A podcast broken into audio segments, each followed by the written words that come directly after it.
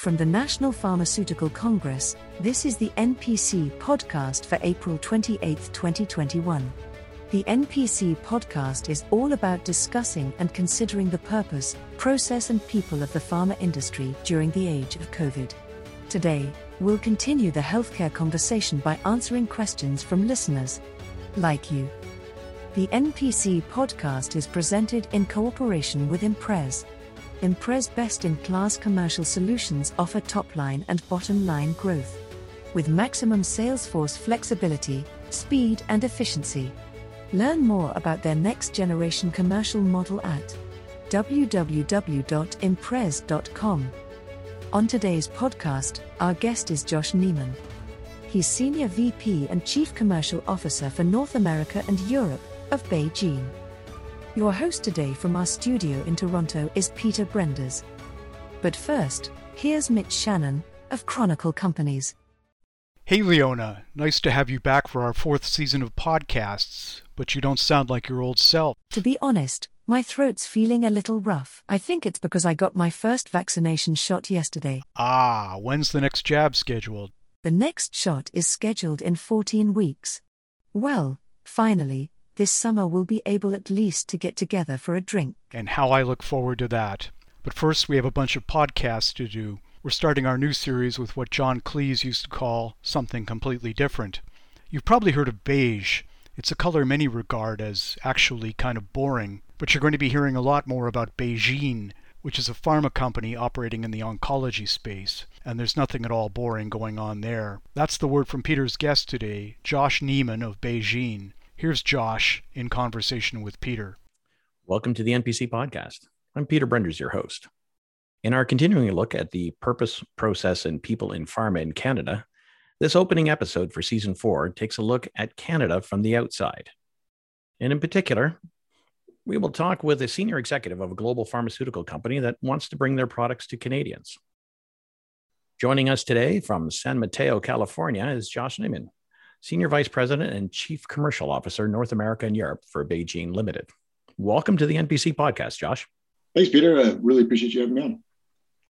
Okay, before I jump into the obvious question of why Canada, I think our listeners would like a little info on BeiGene, not to be confused with Beijing. So perhaps you can give us a little insight or background on your company.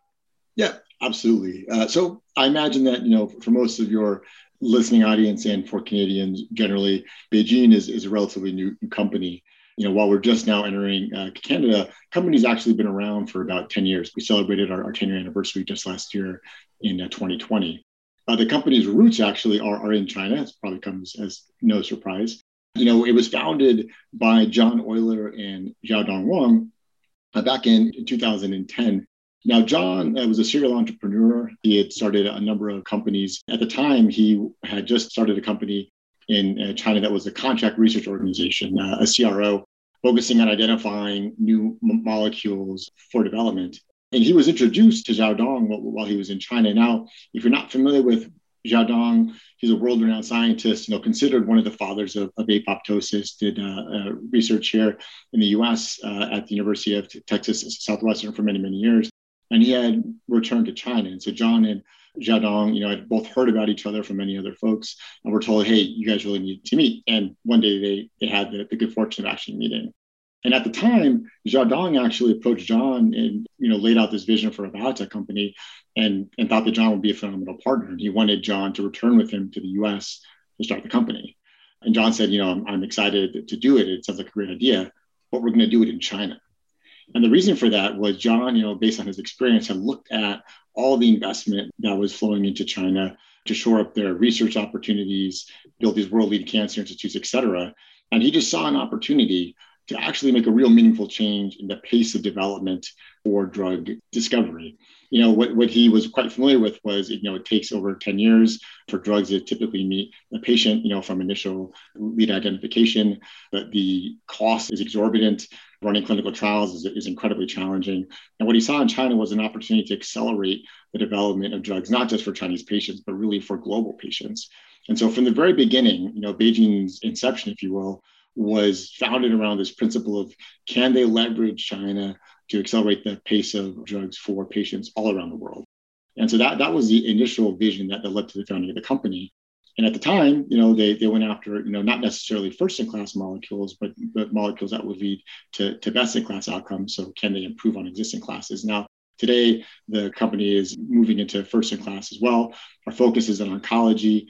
Uh, you know, we're in uh, a number of countries around the world, you know, China, you know, the US, now Canada, going in, into Europe, we're in Australia. Australia was actually the second country uh, BeiGene moved into. So while our roots are in China, really is a global biotech, doing what we can to accelerate the development of drugs for patients globally, and perhaps most importantly, trying to get them to patients as quickly as we can, regardless of where they are, and really with a keen focus on developing drugs that are meaningful advances and are able to be more accessible. So you know, that's BeiGene in, in a nutshell. Okay, so so what I'm hearing though is it's not your usual startup company story. So China first, and I, I get the, the rationale behind that is you know where the money can make the most difference quickly in the space. But then you talked about going to Australia and then the U.S. and then Canada and the world, and so help us understand sequencing. Like, what do you look at when you're thinking about which country next? Like, what criteria are you using to to look at places and invest and, and bring that care to patients? Yeah, absolutely. I mean, Australia, if you're not familiar with it, is, is actually a country that works very closely with biotech and pharma to open up clinical trials very, very rapidly. And so there was an opportunity in the Australian environment to actually get our trials open and enrolled. And so, with this idea that we're going to accelerate the development of drugs and take advantage of every opportunity that we can, Australia actually is a, is a phenomenal environment for early stage companies looking to get their clinical trial programs off and running. And they've been a tremendous partner for BeiGene generally and, and continue to be so today. And so, you know, that was really how Australia became a key component of BeiGene's initial outreach. And then, of course, you know, as you look to sort of building a global biotech, the US is home to a number of researchers. There's a lot of key talent on the, on the research and development side here as well. And so the next logical place for the company to come from an R&D standpoint was, was the US. But there, I think our path begins to diverge perhaps a bit more from the traditional model, which is as we then look to other countries to, to sort of commercialize our drugs, most big pharma companies, right, they take a step back and they say, okay, where can we go that'll maximize our market opportunity? You know, where can we go that has the best opportunity for profitability? And while certainly profitability is important to us as a company, revenue is important, we're a business, what's equally important to us is getting our medicines to as many patients as, as we can, as quickly as we can. And so we like to talk about the fact that BeiGene is trying to get not just the typical 2 billion patients that are addressed, you know, through the US, Europe, Canada, and perhaps, you know, if you include uh, China as well, but to go to 4 billion patients now globally, right? And so BeiGene is really, is really focused on ensuring that we can reach 4 billion patients with our medicines. And what that requires us to do is, is not pursue the, the typical path, but to figure out how can we get to all of these patients as, as quickly as we can, because patients are waiting. I mean, there are countries in around the world who don't even have access to a PARP inhibitor today, despite the fact that many are approved and have broad access to other countries, because companies have just been loath to go there, you know, because they can't make the numbers work. And for us, we start with the patient, uh, and that's led us now to take some moves that I think other uh, companies may not have pursued themselves. You're listening to the NPC podcast. I'm Peter Brenders, your host. Okay, so let's bring it back to Canada then. So I, I hear the story of Australia, great partner, not something I often hear about with Canada. So that's not the reason to come here. I hear the US story in terms of great research, great market and, and size and interest in patients. So that not always sort of the story behind Canada. So how does Canada fit at the top of that list in terms of your first ex-China market to launch your product for a rare cancer for Waldenstrom's? Like, help, me understand that. You know, some of the credit goes to Canada, a lot of it, if you will. We've filed Waldenstrom's in a number of countries to date. Uh, Health Canada was the first country to, to actually get through the assessment and, and lead to the approval. And if you're not familiar with the study that, that led to this initial approval in Canada, it's a, based off the Aspen trial, which was a phase three head-to-head study of our BTK inhibitor, zanubrutinib, uh, versus uh, standard care BTK inhibitor, ibrutinib. And you know the study was one of the largest ever conducted in, in Waldenstrom's, if not the largest. And when we filed, you know, we felt really confident about the data. The outcomes were clear win for patients with Waldenstrom's. And what we found in working with Health Canada is, you know, they were very thoughtful in their assessment of the data, but ultimately, I think that, that they saw what we saw, and it's that this is an option that, that needs to be made available for patients. And fortunately, the filing was fast tracked and led to a very speedy approval. And so we're in this interesting situation now where we were committed to commercializing in Canada as quickly as we can. And lo and behold, we're in, we're in the very fortunate spot where Canadian patients, you know, are, are now able to hopefully access zanubrutinib now. You know, of course, there's a lot more to do to, to ensure that there's broad access within the country. But you know, Health Canada did their part. Now the, the drug is available. Okay, so let's talk about sort of Canada compared to some other countries. So I hear your thoughts on on Health Canada, but how would you say, you know, in, in the view of the senior team at, at BeiGene, how do you think Canada compares to other countries like those in Europe, for example? Yeah, no, thanks. It's a it's a great question. I mean, I think certainly Canada is much more similar to Europe than it is to, to, the US, both in terms of the way it operates and in terms of the evaluation of drugs that are filed there and ultimately reimbursement, and even with the with the role that the various provinces play in ultimately deciding whether or not patients get access to initial therapy. You know, I think one of the open questions for us and, and one of the things that was a debate is okay, we think we have a really strong clinical profile. There's a clear outcome here that will stand to benefit patients. But what's the probability that it's actually going to get covered and reimbursed? Know, there have been examples where drugs that appear to have uh, meaningful advances for, for patients ultimately don't get reimbursed, or companies that are thinking about going to Canada decide not to for fear that, that that's not going to happen. And so I do think that there's a bit of a difference when you look at the way that Canada evaluates medicines and ultimately decides whether or not they should be paid for that is a bit slower, I'd say, than what you'd encounter in a country like Germany, right? Germany has a very rigorous assessment in terms of how they reimburse and for how much, but they're very focused on taking an approval and making that lead to immediate access for patients. I mean, if if the health authority has decided that it's a clinical advance that warrants access for patients in Germany, you know, it's available the very next day. I think in contrast to a place like Canada, as that while there are private markets that offer the opportunity, there are a minority of patients who can access those. And so, really, the open question for us is just how long is it going to take for us to get reimbursement and be able to provide, you know, a drug that we think is a meaningful advance that Health Canada agrees is a meaningful advance for patients. Just how long is it going to take for us to be able to, to really maximize the number of patients who will be able to access it? So that must really challenge sort of your the philosophy of the company then. I mean I, I look at the tagline cancer has no borders neither do we. But as you just mentioned like different countries different borders present different challenges. It must be quite the discussion. I, would appreciate understanding a little bit more sort of that senior level discussion understanding that in some markets where the systems will pick up their patients and look after them quickly in some markets they won't. Like does that affect your priority setting? You know just going back to the earlier point we do start with how can we get our medicines to patients as quickly as we can. Now, certainly the priority setting comes into play with how complex is that going to be. And so, you know, we need to start earlier in places that are going to be more complex. But if we can get our medicine to patients quicker in one country, not because of the profitability associated with it, but just because the government is going to move more more quickly to provide access. That might certainly affect the prioritization. But you know, if you ask anyone that that works at, at BeiGene today, what you're going to find is we're trying to get our medicines to all patients as fast as we can. You've seen it in our public disclosures for, for where we filed. There are other filings underway. And so it is, it is a constant source of discussion. But we have an employee base, an executive team that is committed you know not not just to having these be words but words that are followed by action and so today we're we are really focused on getting our medicines everywhere as we can in canada now really represents for, for us a, a, phenomenal opportunity because we see a real strong clinical benefit for zanubrutinib today and Waldenstrom's. We anticipate that our other studies in other malignancies will also confer you know, similar results. And so for us, hopefully, this is the beginning of what we anticipate will be you know, a very long relationship with the Canadian government and most importantly with Canadian patients. You're listening to Josh Neiman, Chief Commercial Officer for BeiGene.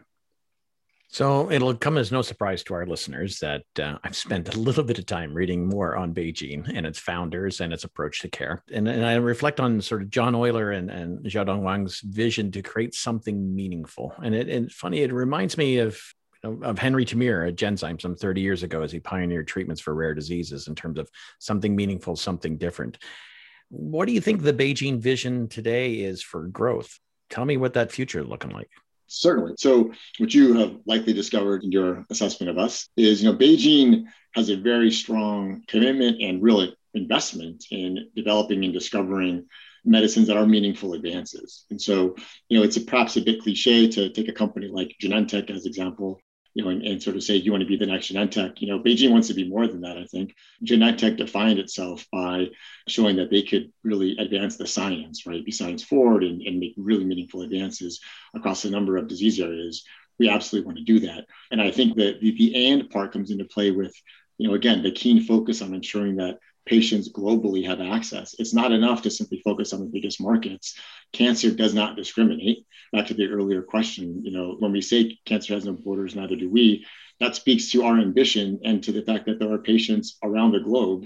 Their countries have theoretical borders, they're not physical borders, and, or perhaps in some cases they are. But the disease blows right through those. And you know, we would like to blow through them as well in terms of providing access. And so that's something that I think you know every employee uh, really feels and believes and it's that commitment you know to get to 4 billion patients if we can I mean, of course, four billion is, is the ultimate. I hope four billion patients don't don't need our drugs. That would mean that four four billion individuals are actually you know, suffering from cancer. But at least if, if any of those individuals, you know, should have the unfortunate circumstance where they find themselves needing a medicine to treat their disease, our hope is that we will be there for them. Okay, well, let me selfishly ask then. So, what does the future hold for BeiGene's presence in Canada? Where do you see the corporate investment in our country?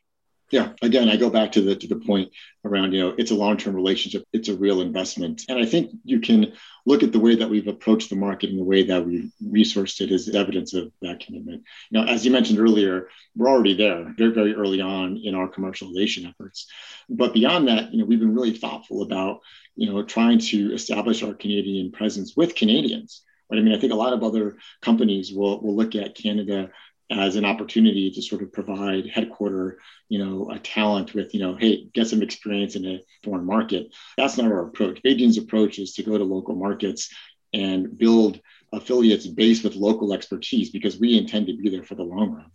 As we look to BeiGene's presence in Canada today, obviously we have one drug that's been approved.